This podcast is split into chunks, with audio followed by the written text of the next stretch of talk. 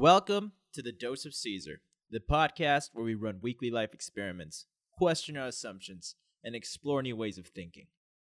I'm your host and fellow experimenter, Caesar.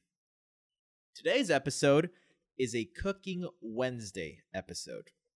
Cooking Wednesdays are short episodes where I share my favorite foods I've eaten throughout my life or made because I love cooking. And I also give some advice on how to make these dishes unforgettable bites for you and the people around you. Let's go ahead and start. Dish of the day creme brulee. Mmm. Light, creamy, nice caramelized exterior and it looks fucking gorgeous. Here's the best part though it's deceivingly easy to make.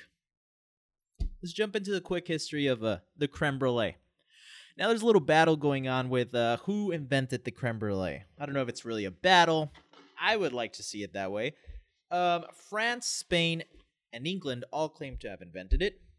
However, the first written record of creme brulee is from 1691 in the French cookbook Le, Cl- Le, Couleur, Le Couleur Royal. It's a French book, all right? It's got a French title by Frank Francola. The guy's got a French name too. So, French, you know? It's French. But Trinity College in Cambridge, England, claimed that they invented the creme brulee in 1630, 61 years before the French cookbook came out. Um, apparently, they put their uh, they branded their school seal onto the dessert, and that's what make the that's what made the uh, the brulee, fucking uh, the exterior, the nice crunchy part. Um, Spain has some other story. Um, I don't know what it is actually. We can look into Wikipedia real quick because that's where I'm getting my info. Uh, apparently, they had a dessert known as creme catalana, and um, they say that's the where it came from. However, the first written record is French. I thought it was French. I thought this. I mean, I, that's what I thought. But what the fuck do I know, eh? I know. I don't know shit. So, that's the quick history. Let me give you an interesting fact about creme brulee. The largest creme brulee ever made, according to the Guinness World. What is, what is it? The Guinness. The Guinness World Records is um. Uh, it weighed 16,000 pounds. Yeah, 16,000 pounds. That's a uh, 725 kilograms. For you, uh, for my friends on the other side of the pond. And it was made by students of Le Cordon Bleu program at the Orlando Culinary Academy in Orlando, Florida, USA on February 12, 2005. Um, I, I saw one source that said that the creme brulee measured 26 feet. That's fucking insane. That's too much creme brulee. Now, um, how is the creme brulee made? The creme brulee is um, basically just sugar, heavy cream, um, and egg yolks, and a little bit of vanilla bean or vanilla extract. So the way you make it is uh, you get the heavy cream. That's probably the most important part. And you heat it up in a saucepan. You put some salt. You add your vanilla bean or your vanilla extract, and you heat that that mixture up until it's a little hot. When it's steaming, you take it off the heat, and you fill up your ramekin. Right, your ramekin is like uh, the little. It's like a, a, little dish where you cook um, uh, desserts. You fill up your ramekin with your filling, and then you place that ramekin in a baking sheet or a baking pan. And the reason you're placing it in a baking pan is because you're going to fill that baking pan with water, hot water, until it reaches about halfway or three quarters of the ramekin. This is called a um, what is it called? It's called a water bath. That's what it's fucking called.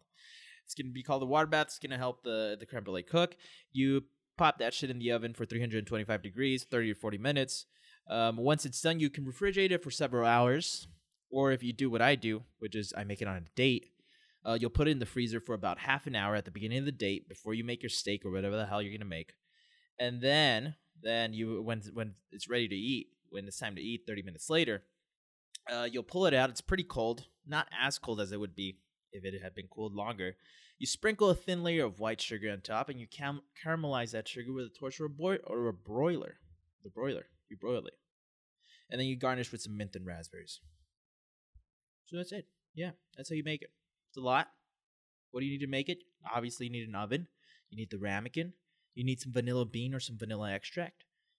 A little bit of heavy cream, actually about two cups, you know. Egg yolks, uh, a whisk, sugar, baking dish. That's it. Now the Caesar way. A little bit of advice. How do I do it?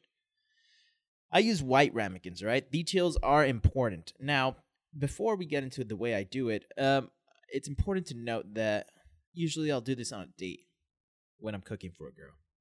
And details are important for me.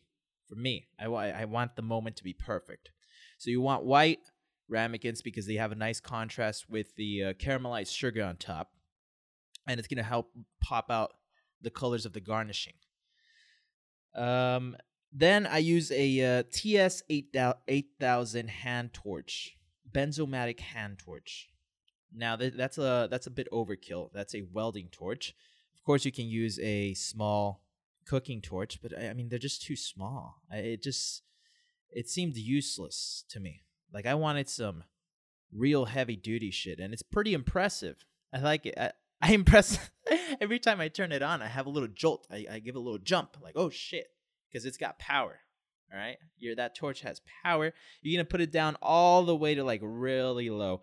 Actually, it's gonna be low high, not super super low, but low high. And you're gonna quickly go over the um over the sugar, and it's gonna caramelize. But you're not gonna stay in one spot with with this torch because then you'll burn the fucking um the sugar. Now I it took me a long time. I don't know if I recommend using this torch. Uh, because it took me a long time to perfect the caramelization with this torch, but once I did, oh my god, it was fucking amazing. It was easy, quick. It's done in about three seconds. Fucking incredible. I'm sure it's as fast with like culinary torches and the broiler, but to me, it's not as cool. Now, the secret ingredient to making the best creme brulee. Do not skip out on the vanilla beans. Okay, the vanilla bean pod. That's the actual. That's where vanilla comes from. And what you want to get in your creme brulee is all the little black beads that are inside the pod. So when you're cooking, uh, when you're heating up the mixture of uh, heavy cream, um, that's when you want to put your vanilla bean pod in there. And then you'll also add some vanilla extract. You get double the the punch, but it's not gonna be. It's not too much because you're gonna you're gonna tone it down with a little bit, like you're gonna tone down the vanilla extract. For example, if the if it calls for like a like a teaspoon or yeah, a teaspoon of vanilla extract, and you're gonna put a vanilla bean in, maybe we'll put half a teaspoon. You can tone it down a bit. However, I've tested this a lot, and let me tell you, I've made a lot of fucking creme brulees. A lot. As a matter of fact, I spent an entire week perfecting the creme brulee at one point when I was preparing to have a date. Yeah, it was crazy. I wanted it to be fucking perfect, and and uh, no creme brulee matched up to the vanilla bean creme brulee. And uh, shout out goes to uh, Chef Cindy out there who taught me the secret. So I take my hat off to you, Chef. Lastly, the way I like to garnish my creme brulee. At the end, you pulled the torch out. You uh, caramelized her. Uh, you caramelized her dessert. You grab three raspberries, three beautiful raspberries. You're gonna place them um, leaning against each other, and then you're gonna put a couple of mint leaves on top or on the bottom, however you think it looks great. You either center the you center the garnish or you put it off to the side, and that's it. Fucking beautiful. The greatest dessert ever.